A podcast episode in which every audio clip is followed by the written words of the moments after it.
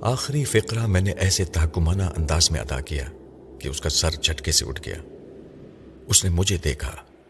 اس وقت میری آنکھیں انگارہ ہو رہی تھیں اور اس کی نگاہوں کو اپنی گرفت میں لے رہی تھیں۔ وہ بالکل ساکت ہو گئی۔ سہر زدہ سی ہو کر مجھے دیکھنے لگی۔ میں نے اس کے دماغ میں جھانک کر دیکھا۔ اب وہ صرف میری شخصیت کے بارے میں سوچ رہی تھی۔ اس کی نظریں کتنی ظالم ہیں۔ اس کی نظریں کتنی مہربان ہیں۔ میرے سوچنے کا انداز بدل رہی ہیں۔ اب میں اس کے متعلق نہ سوچوں تو اور کس کے متعلق سوچوں؟ اب تو ہر طرف یہی نظر آ رہا ہے۔ یہ درست ہے۔ میری آنکھوں کی گرفت میں آنے کے بعد میں ہی اسے نظر آ رہا تھا۔ میں نے بھاری بھرکم سی آواز میں کہا، تمہارے سامنے اس دنیا کا کوئی نظارہ نہیں ہے۔ صرف میں تمہاری نگاہوں میں ہوں۔ ہاں صرف تم میری نگاہوں میں ہو۔ تمہارے دماغ سے تمام سوچیں مٹتی جا رہی ہیں۔ صرف میری سوچ ہے۔ ہاں صرف تمہاری سوچ ہے۔ تمہارے کان اس دنیا کی کوئی آواز نہیں سن رہے ہیں۔ صرف میری آواز سن رہے ہیں۔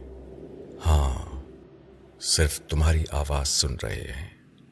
اب تم میری محکوم ہو۔ میرے حکم کی تعمیل کرتی رہو گی۔ میں تمہارے حکم کی تعمیل کرتی رہوں گی۔ میں چاہتا ہوں کہ تمہارا غدار بھائی ان دشمنوں کے ہاتھ مارا جائے جنہیں وہ پناہ دیتا رہا ہے۔ تم کیا چاہتی ہو؟ میں وہی چاہتی ہوں جو تم چاہتے ہو۔ اچھی بات ہے۔ اب یہ بتاؤ کہ بھوانی شنکر کی ٹیم میں ٹونی کیا رول ادا کر رہا ہے۔ وہ درمیان کا آدمی ہے۔ میرا پیغام بھائی جان تک پہنچاتا ہے۔ اور بھائی جان کا پیغام میرے پاس لاتا ہے۔ اس کے علاوہ بھوانی شنکر کو آزاد کرانے کی کوششیں کرتا رہتا ہے۔ اچھا اب ٹیلی فون کے پاس چلو اور ٹونی کو کال کرو۔ وہ شہر زدہ سی ہو کر ڈرائنگ روم کی طرف جانے لگی۔ میں اس کے ساتھ چل رہا تھا۔ وہ پل کے نہیں چپک رہی تھی۔ یک ٹک سامنے دیکھتی ہوئی چل رہی تھی۔ میں نے اس سے کہا، ٹونی سے رابطہ قائم ہونے کے بعد جو باتیں تمہارے دماغ میں آتی رہیں وہی کہتی جانا۔ کیا تمہیں ٹونی کا فون نمبر یاد ہے؟ نہیں۔ ابھی میرے دماغ سے سب کچھ مٹ گیا ہے۔ میں حکم دیتا ہوں کہ صوفے پر بیٹھ جاؤ اور ٹونی کا فون نمبر یاد کرو۔ اب سے تقریباً آدھ گھنٹے پہلے اس نے تمہیں کس نمبر پر کال کرنے کے لیے کہا تھا؟ وہ ٹیلی فون کے قریب صوفے پر بیٹھ گئی۔ چند لمحوں تک سوچتی رہی۔ پھر ریسیور اٹھا کر ٹونی سے رابطہ قائم کرنے لگی۔ اب میں اس کے ذہن میں جھانکنے لگا۔ میں چاہتا تھا کہ اس کی سوچ میں بولتا رہوں۔ اور وہی باتیں وہ ٹونی سے فون پر بولتی رہے۔ اس لیے میں نے اس سے کہا تھا کہ جو باتیں تمہارے دماغ میں آتی رہیں، وہی بولتی چلی جاؤ۔ رابطہ قائم ہو گیا۔ دوسری طرف سے ٹونی کی آواز سنائی تھی ہلو۔ جواب میں وہ بولی۔ ہیلو میں روزینہ بول رہی ہوں۔ تم ٹونی ہو نا؟ ہاں میں ٹونی ہوں۔ کیا اس آدمی کو کوٹھی میں لے آئی ہو؟ میں نے روزینہ کی سوچ میں کہا ہاں وہ شخص میرے بیڈ روم میں ہے، لیکن تم ادریس کے ساتھ یہاں نہ آنا۔ میں اپنے طور پر ایک گیم کھیل رہی ہوں۔ کیسا گیم؟ ٹونی نے پوچھا۔ روزینہ پھر میری سوچ کے مطابق کہنے لگی، یہ شخص جو میرے بیڈ روم میں ہے، میرے بہت کام کا آدمی ہے۔ اس نے مجھے بتایا ہے کہ بھوانی شنکر اس وقت کہاں ہے۔ کہاں ہے؟ ٹونی کی جوشیلی اور جذباتی آواز سنائی تھی روزینہ بتاؤ ہمارا لیڈر کہاں ہے؟ زیادہ تفصیل میں نہ جاؤ۔ وقت برباد نہ کرو۔ فوراً بتاؤ۔ سوری، میں فوراً ہی نہیں بتا سکتی۔ پہلے میری ایک شرط سن لو۔ میں اپنے بھائی احمد شیخ کو تڑپ تڑپ کر مرتے دیکھنا چاہتی ہوں۔ تم کیسی باتیں کر رہی ہو؟ ہوش میں تو ہو؟ تم اب تک اپنے بھائی جان کی خاطر جان دینے کے لیے تیار تھیں۔ ان کے لیے تم ہمارے ہر حکم پر عمل کر رہی تھیں۔ اب اچانک ہی تم بھائی کے خلاف کیسے ہو گئی ایسی کیا بات ہے کہ تم اس کی دشمن بن گئی ہو؟ پہلے میں نادان تھی۔ میں نے یہ نہیں سوچا تھا کہ بھائی جان مر جائیں گے تو ان کی تمام جائیداد میرے حصے میں آ جائے گی۔ اب مجھے عقل آ گئی ہے۔ تمہیں عقل نہیں آئی ہے، بلکہ تمہاری کھوپڑی الٹ گئی ہے۔ ہم نے مسلحتاً احمد شیخ کو قیدی بنا کر رکھا ہے۔ لیکن ہم اس کی جان کے دشمن نہیں ہیں۔ وہ ہمارے بہت کام کا آدمی ہے۔ تم یہ خیال دل سے نکال دو کہ ہم کسی مجبوری کے تحت اس کی جان لے سکتے ہیں۔ یہ کتنے شرم کی بات ہے کہ تم اپنے بھائی سے غداری کر رہی ہو۔ جب بھائی جان کو اپنے ملک سے غداری کرتے شرم نہیں آتی تو مجھے ان سے غداری کرتے ہوئے کیوں شرم آئے گی؟ تم فضول باتوں میں خود ہی وقت ضائع کر رہے ہو۔ کام کی بات کرو۔ بھوانی شنکر تک پہنچنا چاہتے ہو تو بھائی جان کو میری کوٹھی میں لے آؤ اور یہاں میری نگاہوں کے سامنے انہیں اذیت دے کر مارو۔ تم اچھی طرح سوچ لو کہ تم لوگوں کی نظروں میں بھوانی شنکر کی زندگی زیادہ اہم ہے یا احمد شیخ کی۔ ٹونی نے جواب دیا، اپنے فرائض کے پیش نظر ہمارے لیڈر کی زندگی اہم ہے۔ تم جانتی ہو کہ اس ملک کے کتنے اہم راز لیڈر کے پاس محفوظ ہیں۔ ہم ہر حال میں یہی چاہیں گے کہ لیڈر ان رازوں کے ساتھ صحیح سلامت یہاں سے نکل جائے۔ ٹونی وغیرہ کو پتا نہیں تھا کہ ان کے لیڈر کا آپریشن کر کے وہ تمام راز نکال لیے گئے ہیں۔ میں نے مسکرا کر روزینہ کی سوچ میں کہا، تو پھر تمہیں یہی فیصلہ کرنا چاہیے کہ بھائی جان مر جائیں اور بھوانی شنکر صحیح سلامت یہاں سے چلا جائے۔ ہم ٹونی نے کچھ سوچتے ہوئے کہا ہم کیسے یقین کریں کہ احمد شیخ کے مرنے کے بعد تم بھوانی شنکر تک ہماری صحیح رہنمائی کرو گی؟ یہ تو میں ابھی تمہیں بتائی دیتی ہوں۔ بھوانی شنکر اس وقت پولیس ہسپتال کے اسپیشل وارڈ کمرہ نمبر دس میں ہے۔ تم میری اس اطلاع کی تصدیق کر لو۔ ویسے وہاں سخت پہرا ہے۔ وہاں سنبھل کر جانا۔ تم میری فکر نہ کرو۔ مجھے یہ بتاؤ کہ تم نے مجھ پر کیسے بھروسہ کر لیا۔ اگر میں بھوانی شنکر تک پہنچنے کے بعد تمہارے بھائی کو ہمیشہ کے لیے ختم نہ کروں، تو تم میرا کیا بگاڑ لو گی ٹونی میں نے بھوانی شنکر کے متعلق صرف اتنا بتایا ہے کہ وہ ہسپتال میں ہے۔ لیکن میں نے وہاں پہرا دینے والوں کی ایک زبردست کمزوری نہیں بتائی ہے۔ اگر وہ کمزوری میں تمہیں بتا دوں، تو تم بڑی آسانی سے اپنے لیڈر کو وہاں سے نکال لاؤ گے۔ کیا تم سچ کہہ رہی ہو؟ ہسپتال جاؤ۔ میری سچائی کا ثبوت مل جائے گا۔ اچھی بات ہے۔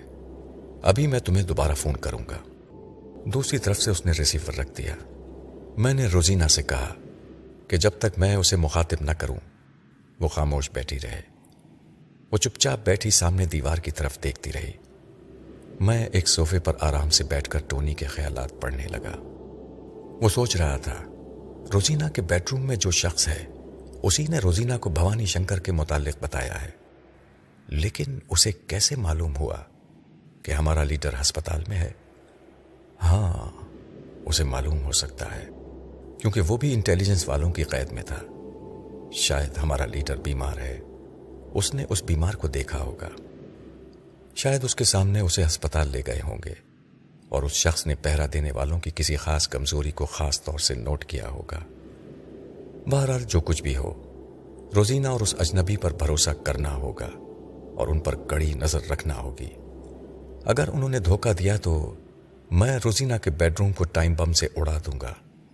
وہ اپنے عاشق کے ساتھ اس خوابگاہ میں ہمیشہ کی نیند سو جائے گی۔ یہ سوچ کر اس نے آواز دی۔ یوسف، یہاں آؤ۔ چند لمحے بعد یوسف کی آواز سنائی تھی ٹونی اسے ہدایت دینے لگا کہ وہ ایک ٹائم بم لے کر روزینہ کی کوٹھی میں جائے اور اس ٹائم بم کو کوٹھی میں کام کرنے والی ملازمہ کے حوالے کر دے۔ ملازمہ کسی کام کے بہانے جائے گی اور روزینہ کے پلنگ کے نیچے چھپا دے گی۔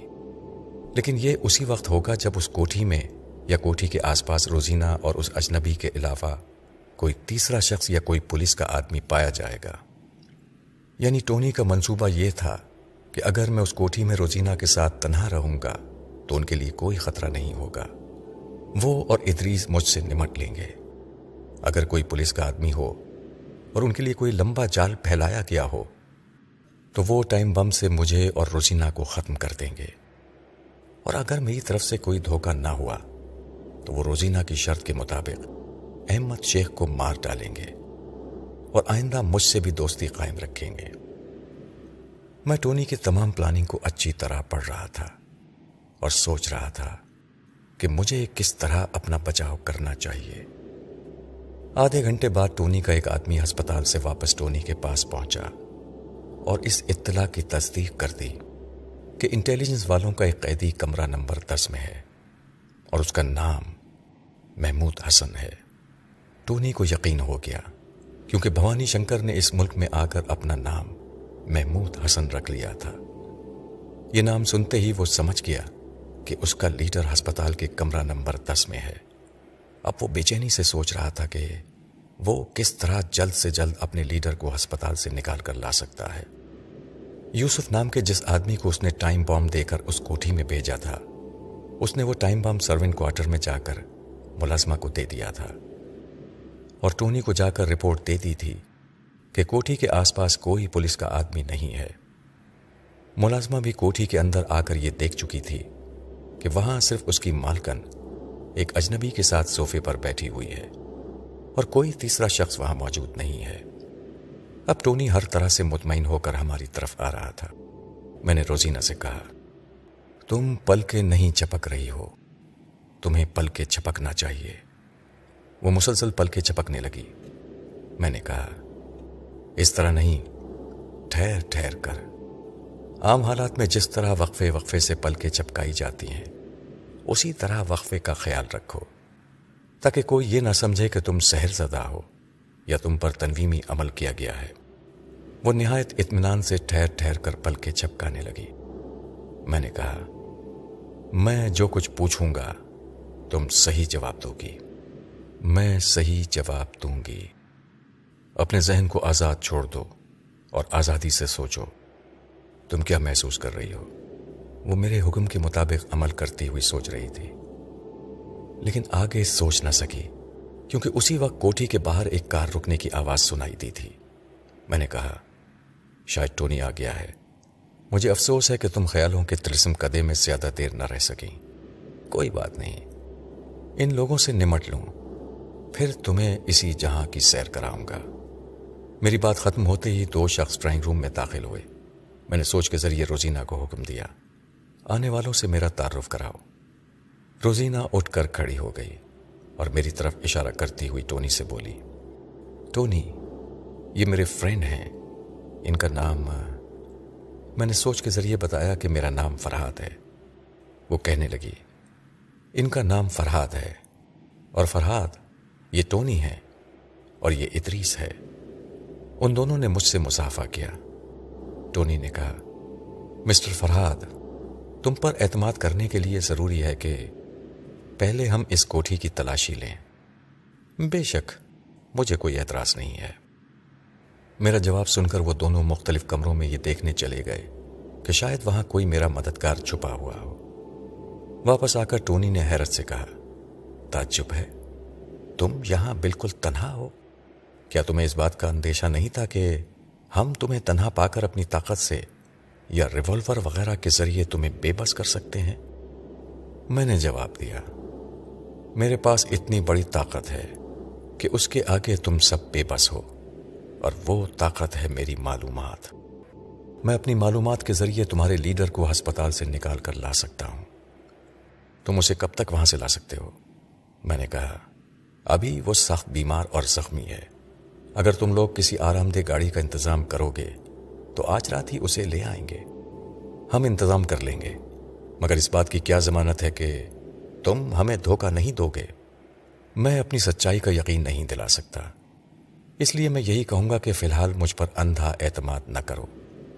دور ہی دور سے تماشا دیکھو کہ میں کس طرح تمہارے لیڈر کو ہسپتال سے لے کر آؤں گا۔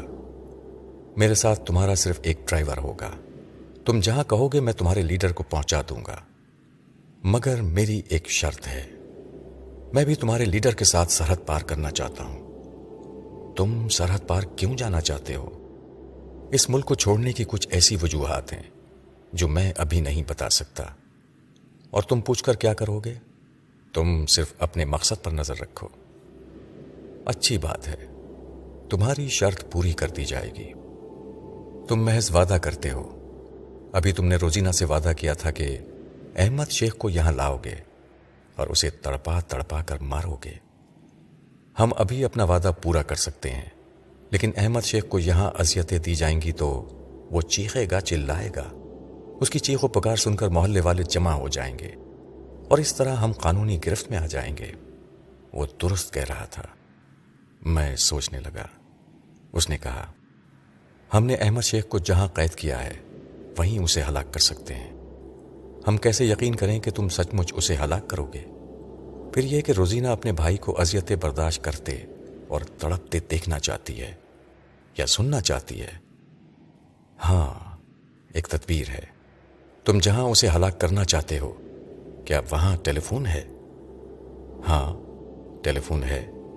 مگر اس سے کیا ہوگا؟ میں نے جواب دیا۔ اس ٹیلی فون کے ذریعے روزینہ اپنے بھائی کی چیخیں سن سکتی ہے۔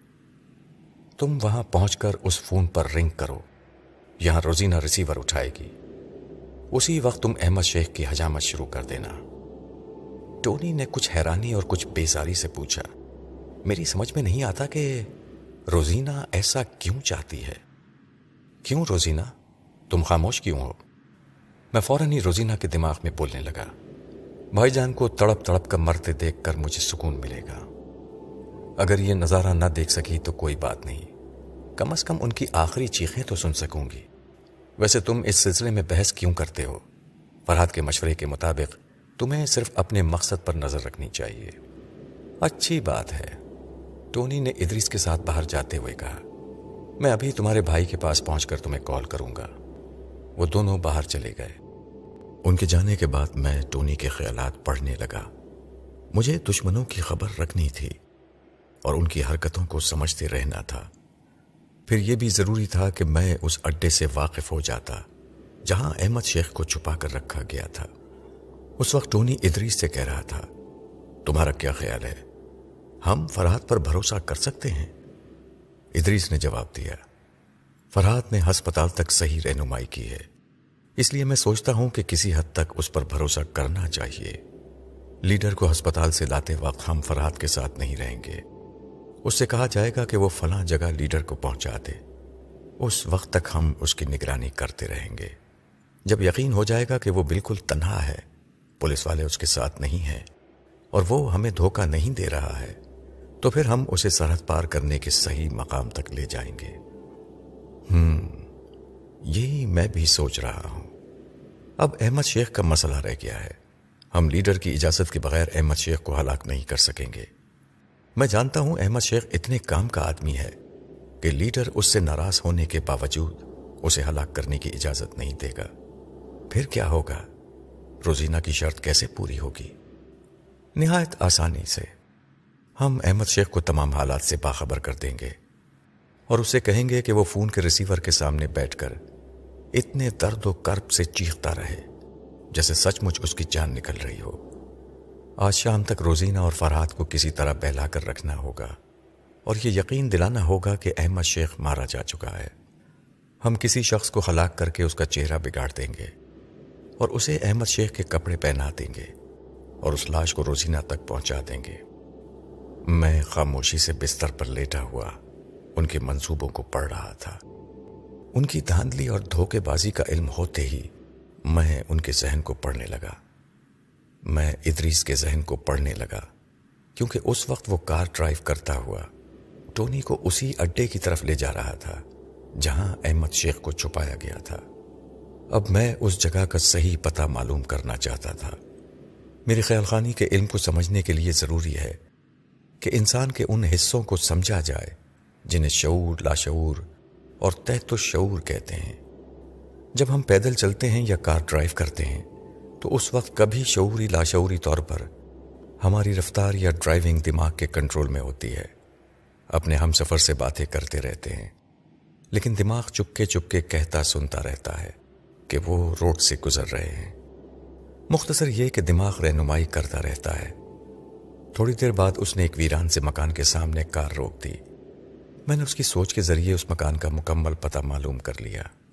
بعد میں شہباز خان سے سوچ کر رابطہ قائم کیا۔ اس وقت وہ دفتر میں بیٹھا ہوا میرے ہی متعلق ایک افسر سے گفتگو کر رہا تھا اور میری تعریف میں زمین و آسمان کے قلابے ملا رہا تھا۔ میں نے فون کا ریسیور اٹھا کر اس کے فون کے نمبر ڈائل کیے۔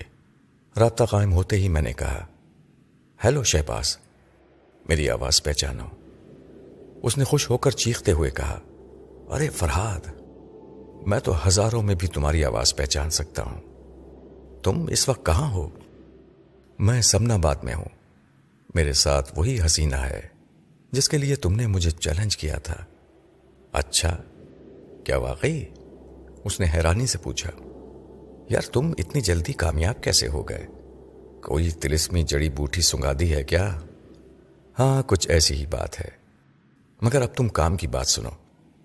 تمہارے پاس وطن دشمنوں کی جو فہرست ہے، کیا اس میں احمد شیخ کا نام ہے؟ ہاں وہ تو سر فہرست ہے۔ وہ پنڈی کا رہنے والا ہے۔ کچھ دنوں پہلے سیکٹریٹ میں ایک اعلیٰ عہدے پر تھا۔ مگر اب قانون سے بھاگا پھر رہا ہے۔ کیا تم اس کے متعلق کچھ جانتے ہو؟ ہاں میں جانتا ہوں کہ اس وقت وہ کہاں چھپا ہوا ہے۔ اور اس کے ساتھ دشمن ملک کے چند جاسوس بھی ہیں۔ شہباز کی بے چینی بڑھ گئی۔ تمام رومانس کو ایک دم بھول گیا۔ اس نے کہا، فرات وقت ضائع نہ کرو۔ جلدی بتاؤ۔ وہ تمام دشمن کہاں چھپے ہوئے ہیں؟ میں اسے اس مکان کا پتہ بتانے لگا۔ اسے یہ بھی بتا دیا کہ بہت محتاط ہو کر اس کے مکان کا محاصرہ کیا جائے، کیونکہ وہ لوگ بھی مسلح ہوں گے۔ ہو سکتا ہے کہ وہ مقابلے پر اتر آئیں۔ میری باتیں سننے کے بعد شہباز نے اس فون کا نمبر مجھ سے لیا، جو اس وقت روزینہ کے بیڈ روم میں رکھا ہوا تھا۔ اس نے کہا کہ اس مکان پر ریڈ کرنے کے بعد وہ مجھ سے دوبارہ رابطہ قائم کرے گا۔ میں نے ریسیور رکھ دیا۔ اب مجھے یہ معلوم کرنا تھا کہ شہباز سے باتیں کرنے کے دوران ٹونی نے مجھے فون پر کال کیا تھا یا نہیں۔ یہ معلوم کرنے کے لیے میں ٹونی کے دماغ میں جھانکنے لگا۔ اس وقت وہ احمد شیخ سے کہہ رہا تھا۔ شیخ، اچھی طرح سمجھ لو۔ تمہیں اس طرح چیخنا چلانا ہوگا جیسے تمہیں ذبح کیا جا رہا ہو۔ فراد اور روزینہ کو اس بات کا شبہ نہ ہو کہ تم ایکٹنگ کر رہے ہو۔ احمد شیخ کا جواب ٹونی کے دماغ سے نشر ہونے لگا۔ وہ کہہ رہا تھا، تم فکر نہ کرو ٹونی، میری ایکٹنگ پر انہیں شبہ نہیں ہوگا۔ ویسے مجھے اب بھی یقین نہیں آ رہا ہے کہ میری بہن میری جان کی دشمن بن گئی ہے۔ ٹونی نے کہا، دولت اور جائیداد کے لیے بیٹا باپ کا گلا کاٹتا ہے اور بھائی بھائی کا خون کرتا ہے۔ تمہاری لاٹلی بہن بھی یہی کر رہی ہے۔ یقین کرنا چاہتے ہو تو ریسیور اٹھا کر اسے کال کرو۔ ابھی پتہ چل جائے گا۔ یوں بھی میں ابھی اسے کال کرنے ہی والا ہوں۔ تم اس سے باتیں کرو۔ جب وہ کہے گی کہ واقعی تمہیں تڑپتے اور مرتے دیکھنا چاہتی ہے، تو اسی وقت ہم ڈرامہ شروع کر دیں گے۔ اچھی بات ہے۔ وہ ریسیور اٹھا کر نمبر ڈائل کرنے لگا۔ میں نے اپنے قریب رکھے ہوئے فون کی جانب دیکھا۔ چند لمحے بعد فون کی گھنٹی بجنے لگی۔ میں نے روزینہ سے کہا تمہارے بھائی کا فون ہے۔ ریسیور اٹھا کر ہیلو کہو۔ اس نے ریسیور اٹھا کر ہیلو کہا۔ دوسری طرف سے احمد شیخ کی آواز آئی۔ وہ روزینہ کو لاٹلی بہن کہہ کر مخاطب کر رہا تھا۔ میں نے روزینہ کی سوچ میں کہا، خبردار، مجھے بہن نہ کہنا۔ میرے وطن کا دشمن میرا بھائی نہیں ہو سکتا۔ میں تم پر تھوکتی ہوں۔ روزینہ میری سوچ کے مطابق کہتی جا رہی تھی۔ میری سوچ کے مطابق ہی اس نے تھوک دیا تھا۔ اس پر احمد شیخ جھلا کر گالیاں دینے لگا۔ میں نے خیال کی اسکرین پر دیکھا۔ ٹونی احمد شیخ سے ریسیور چھین رہا تھا۔ وہ کہہ رہا تھا، روزینہ میں تمہارے بھائی کو ان گالیوں کا مزہ چکاتا ہوں۔ اب تم اپنے ریسیور سے اس کی چیخ و پکار سنتی رہو یہ کہتے ہی ایک چٹاخ کی آواز سنائی دی، جیسے ٹونی نے تماچا مارا ہو۔ احمد شیخ چیخنے لگا۔ میں سمجھ گیا کہ وہ تماچا نہیں تھا۔ وہ ہاتھ سے اس طرح کی تالی بجائی گئی تھی۔ کہ فون پر تماچے کی آواز معلوم ہو۔ میں نے روزینہ کے ہاتھ سے ریسیور لے کر میز پر رکھ دیا۔ ریسیور سے احمد شیخ چیخ رہا تھا۔ ہائے، میں مر گیا۔ اس کی غیرت مر رہی تھی۔ اس کی غیرت اس وقت مر گئی تھی جب وہ غدار بن کر اپنے ملک کے اہم راز بیچ رہا تھا۔ اسی وقت میز پر رکھے ہوئے ریسیور سے فائرنگ کی آواز سنائی تھی میں سمجھ گیا کہ شہباز خان نے ریٹ کیا ہے۔ شاید کسی کی گولی لگی تھی۔ ریسیور کے قریب ہی کسی کی چیخ سنائی تھی روزینہ کے حلق سے بھی ایک چیخ نکلی۔ پے در پہ فائرنگ سے ہماری خوابگاہ گونج رہی تھی۔ جیسے اسی خوابگاہ میں فائرنگ ہو رہی ہو۔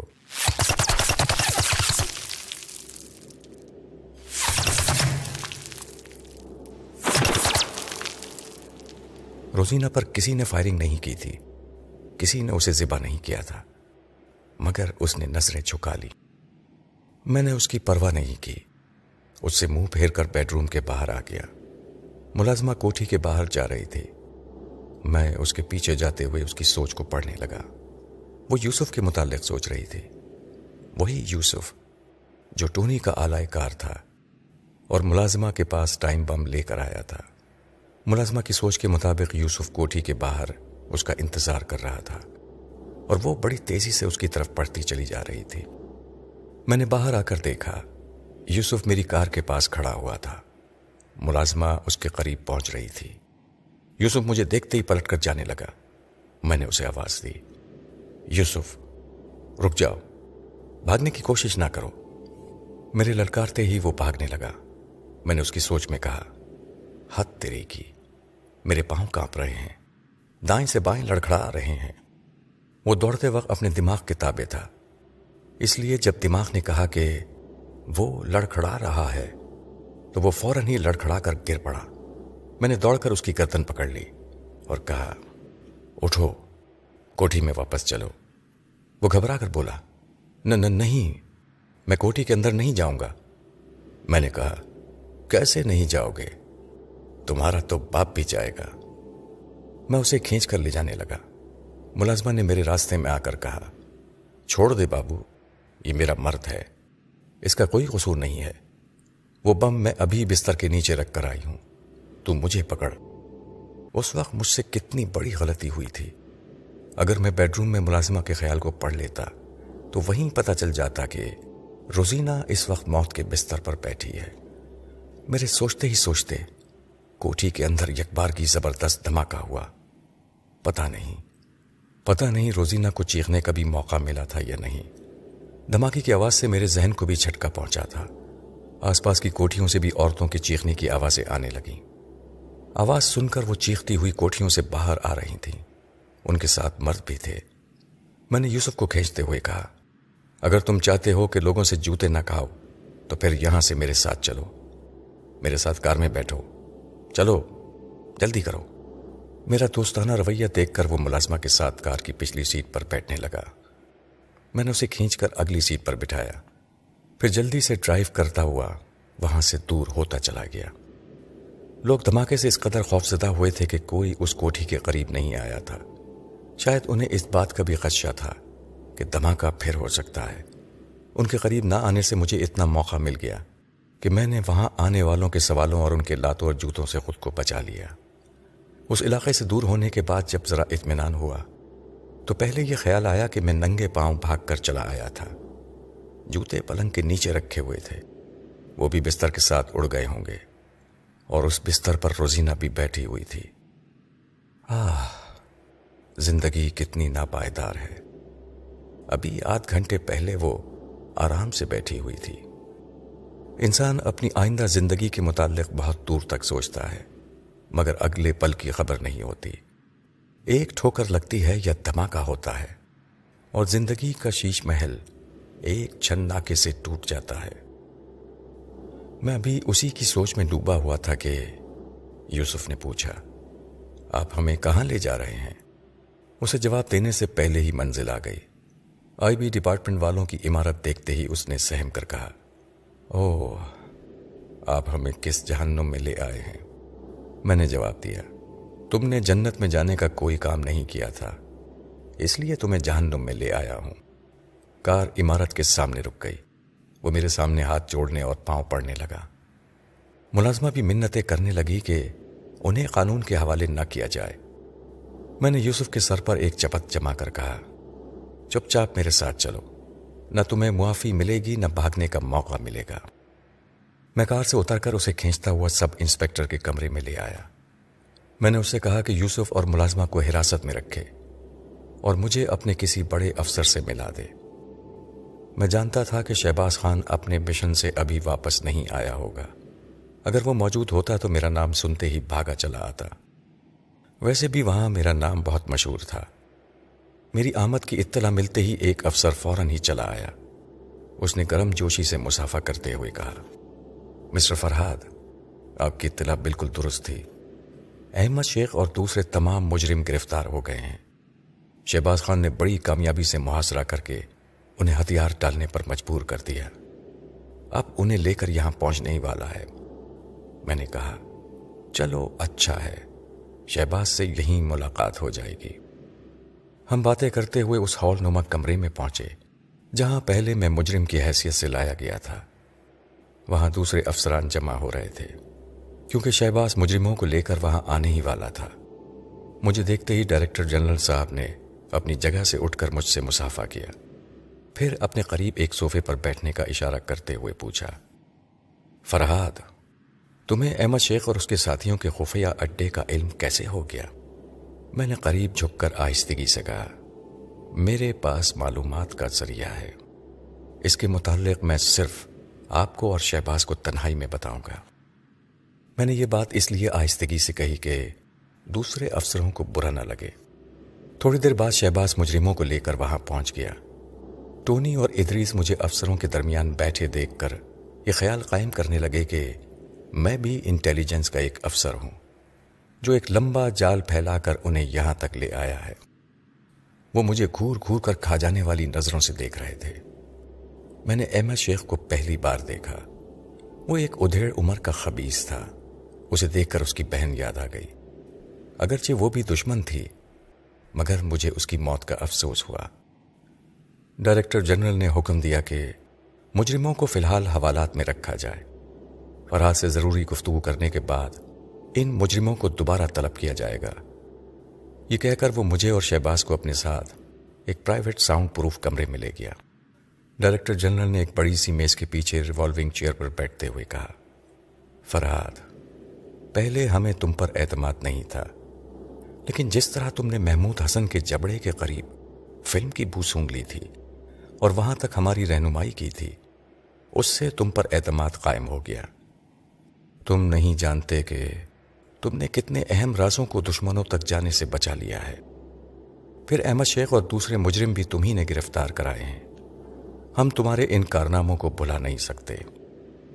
ہم یہ نہیں چاہتے کہ آئندہ کسی مرحلے پر ہمارے دل میں تمہاری طرف سے کوئی بدگمانی پیدا ہو۔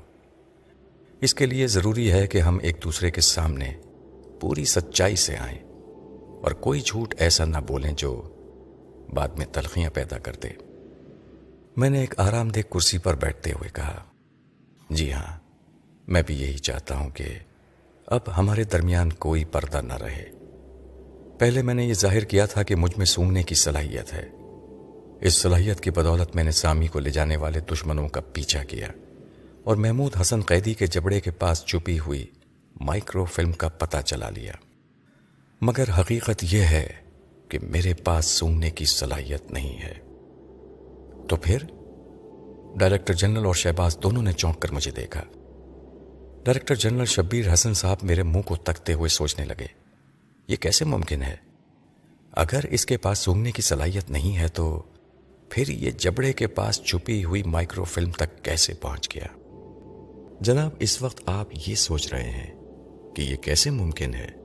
اگر میرے پاس سونگنے کی صلاحیت نہیں ہے، تو میں جبڑے میں چھپی ہوئی مائکرو فلم تک کیسے پہنچ گیا؟ شبیر حسن نے ایک بار پھر چونک کر کہا، ارے واقعی، میں ابھی یہی سوچ رہا تھا۔ شہباز سوچنے لگا، کمال ہے۔ میرا یار تو عجیب عجیب صلاحیتوں کا مظاہرہ کر رہا ہے۔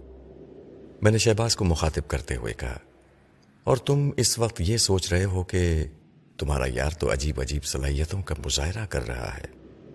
شہباز اپنی کرسی سے اچھل پڑا اور حیرانی سے بولا، خدا کی قسم، میں یہی سوچ رہا تھا۔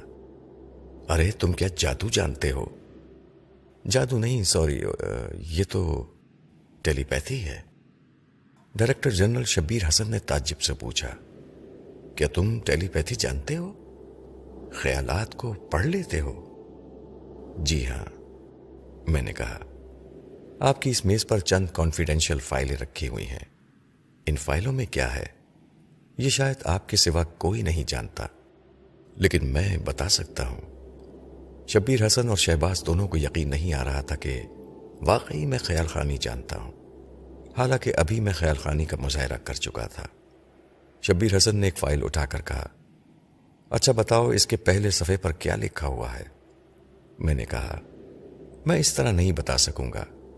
ٹیلی پیتھی کا علم جاننے والے صرف خیالات پڑھ سکتے ہیں۔ آپ اس فائل کو کھول کر دلی دل میں اس کا پہلا صفحہ پڑھیں۔ پھر دیکھیے کہ میں کس طرح آپ کے خیال کے ذریعے اس فائل کا راز چرا لیتا ہوں۔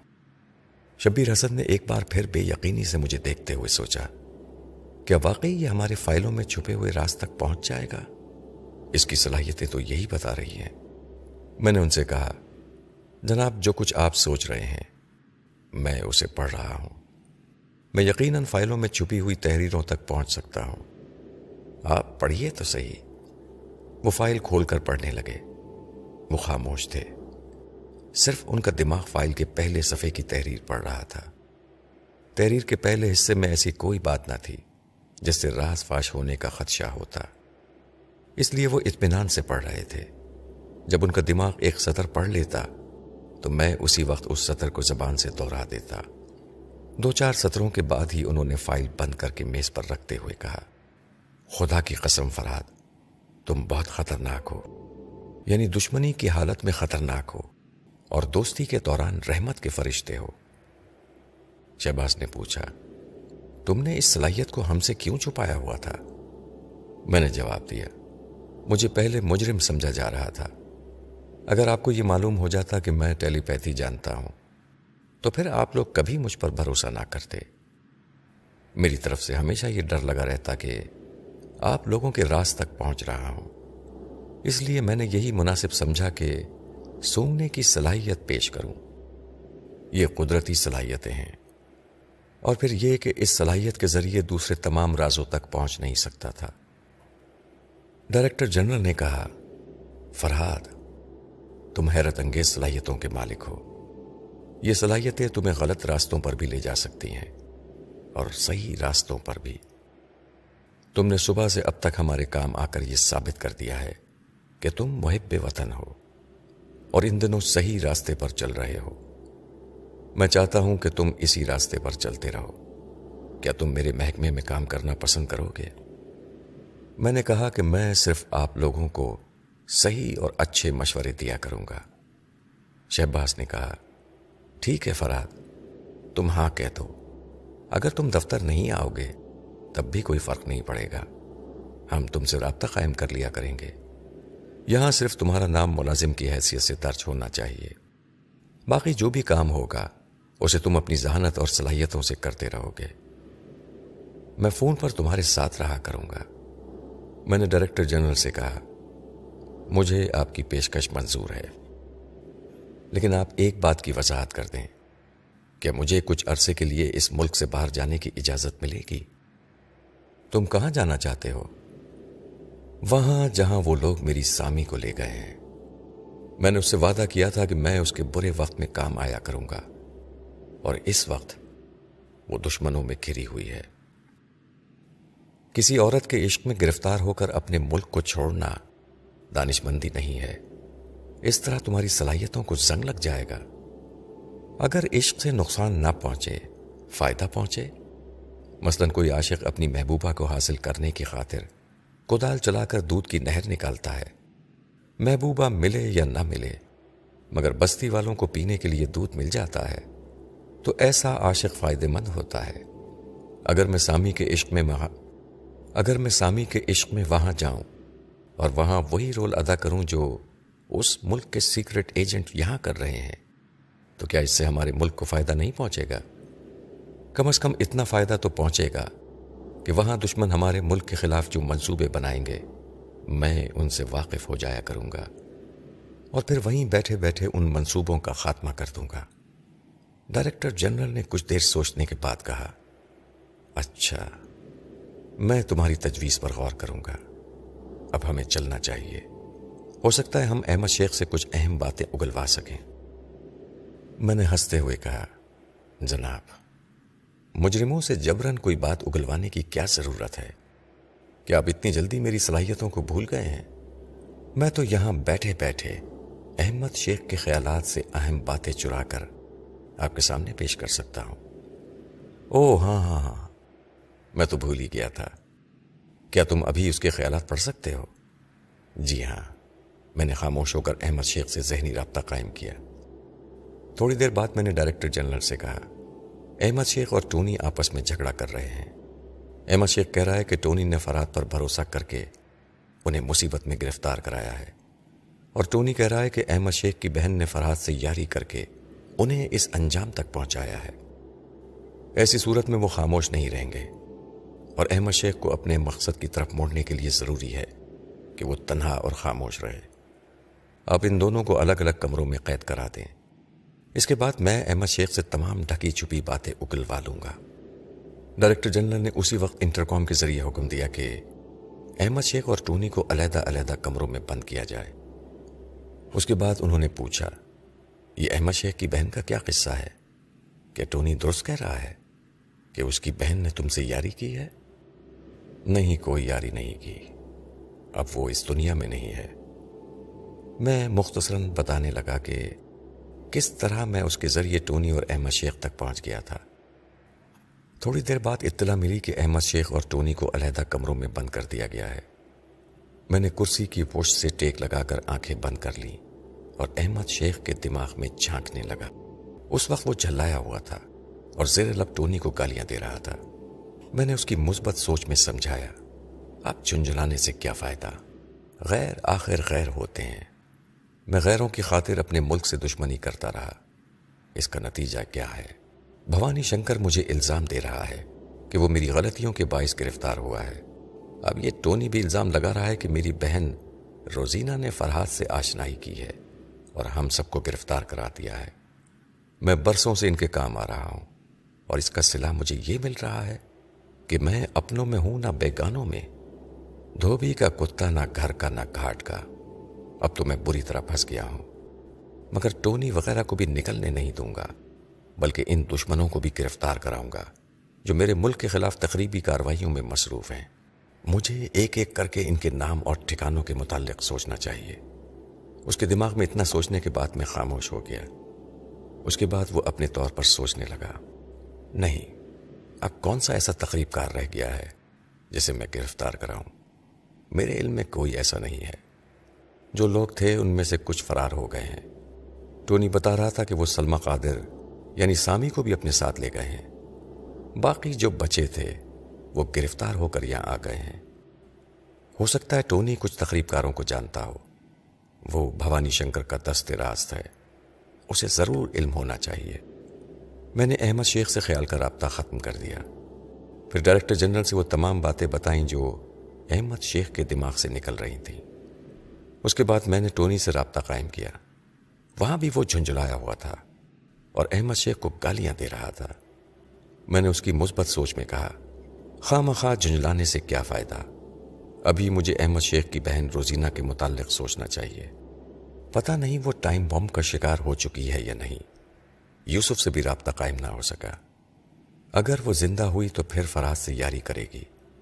اگر اس دوران شیتل ہمارے لیڈر کو آزاد کرانے کے لیے میری طرح غلطی نہ کرے یعنی روزینہ سے رابطہ قائم نہ کرے، تو بچا رہے گا۔ ورنہ وہ بھی فرحات کی نظروں میں آ جائے گا۔ شیتل ٹونی کی سوچ کے ذریعے ایک اور مجرم کا نام معلوم ہوا۔ میں نے اس کی سوچ میں پوچھا، یہ شیتل نہ جانے اس وقت کہاں ہوگا؟ ٹونی کی سوچ نے کہا، اس کے متعلق کون جان سکتا ہے کہ وہ کہاں ہے؟ وہ تو اندھیرے کا سایہ ہے۔ نہ جانے کدھر سے آتا ہے اور پھر کس اندھیرے میں جا کر چھپ جاتا ہے۔ اسے سبھی بلیک گائٹ کہتے ہیں۔ بھوانی شنکر بھی نہیں جانتا کہ وہ کون ہے۔ کس طرح ان کے حالات سے باخبر رہتا ہے اور کس طرح اچانک ہی آڑے وقت پر آ کر ان کی مدد کے لیے پہنچ جاتا ہے۔ بہرحال، اب وہی ہماری آخری امید ہے۔ اس مشن میں بھوانی شنکر احمد شیخ بہت اہم ہے تیسری اہم شخصیت میری ہے۔ بلیک گائٹ شیتل خاموشی سے تماشا نہیں دیکھ رہا ہوگا۔ وہ ہم تینوں کو آزاد کرانے کے لیے سر دھڑ کی بازی لگا دے گا۔ میں بہت دیر تک ٹونی کے خیالات پڑھتا رہا۔ اس کے خیالات صرف یہ بتا رہے تھے کہ شیتل بہت ہی خطرناک اور پرسرار ہے۔ اس مشن کا لیڈر بھوانی شنکر بھی اس کی رہائش اور مصروفیات کے متعلق کچھ زیادہ نہیں جانتا ہے۔ میں نے ڈائریکٹر جنرل کو ٹونی کی سوچ کے متعلق بتایا۔ شیتل کے بارے میں ادھوری معلومات تھیں خود اس کے آدمی یہ نہیں جانتے تھے کہ وہ بلیک گائٹ کہاں پایا جاتا ہے۔ اس لیے میں کسی سوچ کے ذریعے شیتل تک نہیں پہنچ سکتا تھا۔ ڈائریکٹر جنرل شبیر حسن نے کہا، پھر تو مجبوری ہے۔ ہمیں اس وقت تک کا انتظار کرنا پڑے گا۔ جب تک بلیک گائیڈ اپنے اہم آدمیوں کی آزادی کے لیے ادھر کا رخ نہیں کرے گا۔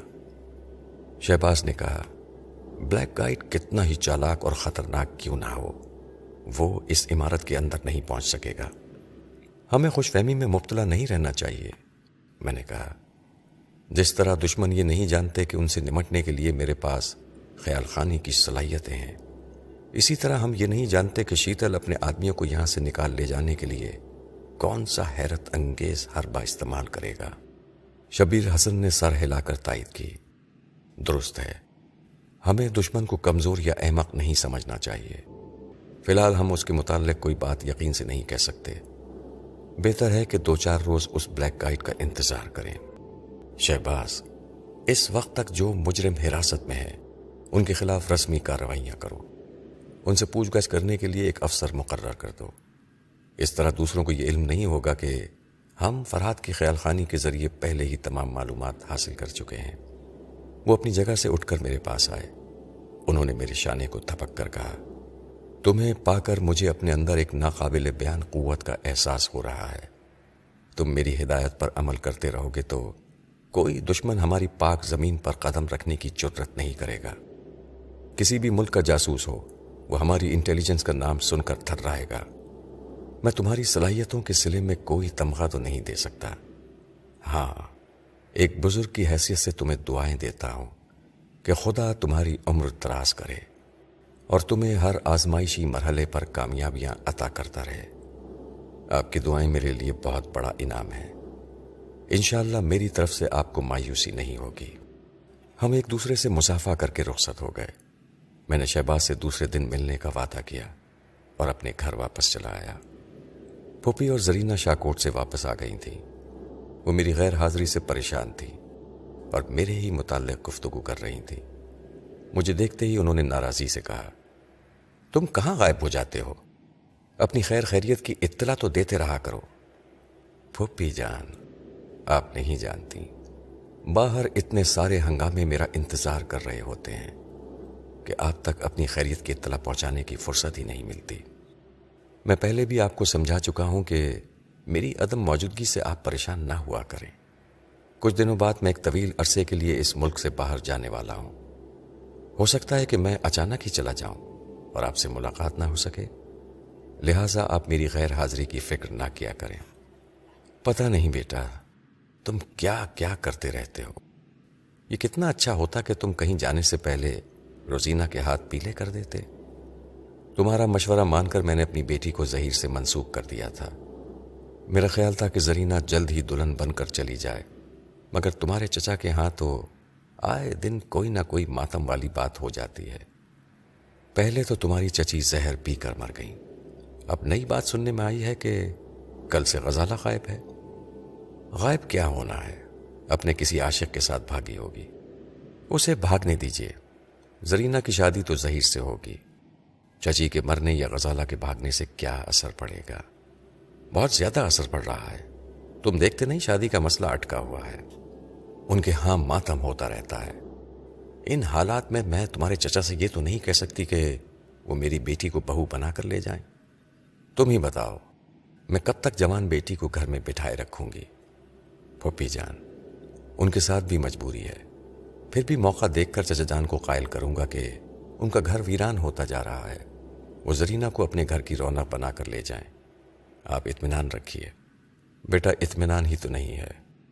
مجھے یہ بات کھٹک رہی ہے کہ تمہارے چچا بالکل کنگال ہو گئے ہیں۔ صرف ظہیر کے نام سے کچھ جائیداد رہ گئی ہے۔ ایسا نہ ہو کہ وہ جائیداد بھی کسی نئے کاروبار میں لگا کر کنگال ہو جائیں۔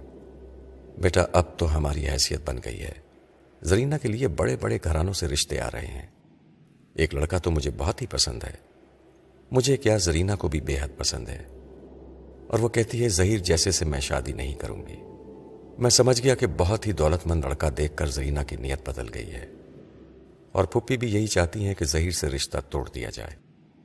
مجھے اتنی فرصت کہاں تھی کہ میں رشتے توڑنے اور جوڑنے میں اپنا وقت ضائع کرتا۔ میں نے ان سے کہہ دیا کہ جو ان کے جی میں آئے وہ کریں۔ میں اگر یہاں رہا تو زرینہ کی شادی میں شریک ہو جاؤں گا۔ میں تھکن سے چور تھا، لیٹتے ہی مجھے سو جانا چاہیے تھا۔ مگر سامی کی یاد آ گئی۔ میں کروٹ بدل کر اس کے ذہن میں جھانکنے لگا۔ رات کا وقت تھا۔ خاموشی تھی۔ تنہائی تھی۔ سامی کے اطراف میں بھی خاموشی اور تنہائی تھی۔ میری سوچ کی لہروں نے اسے پکارا۔ سامی، میں ہوں۔ فرحات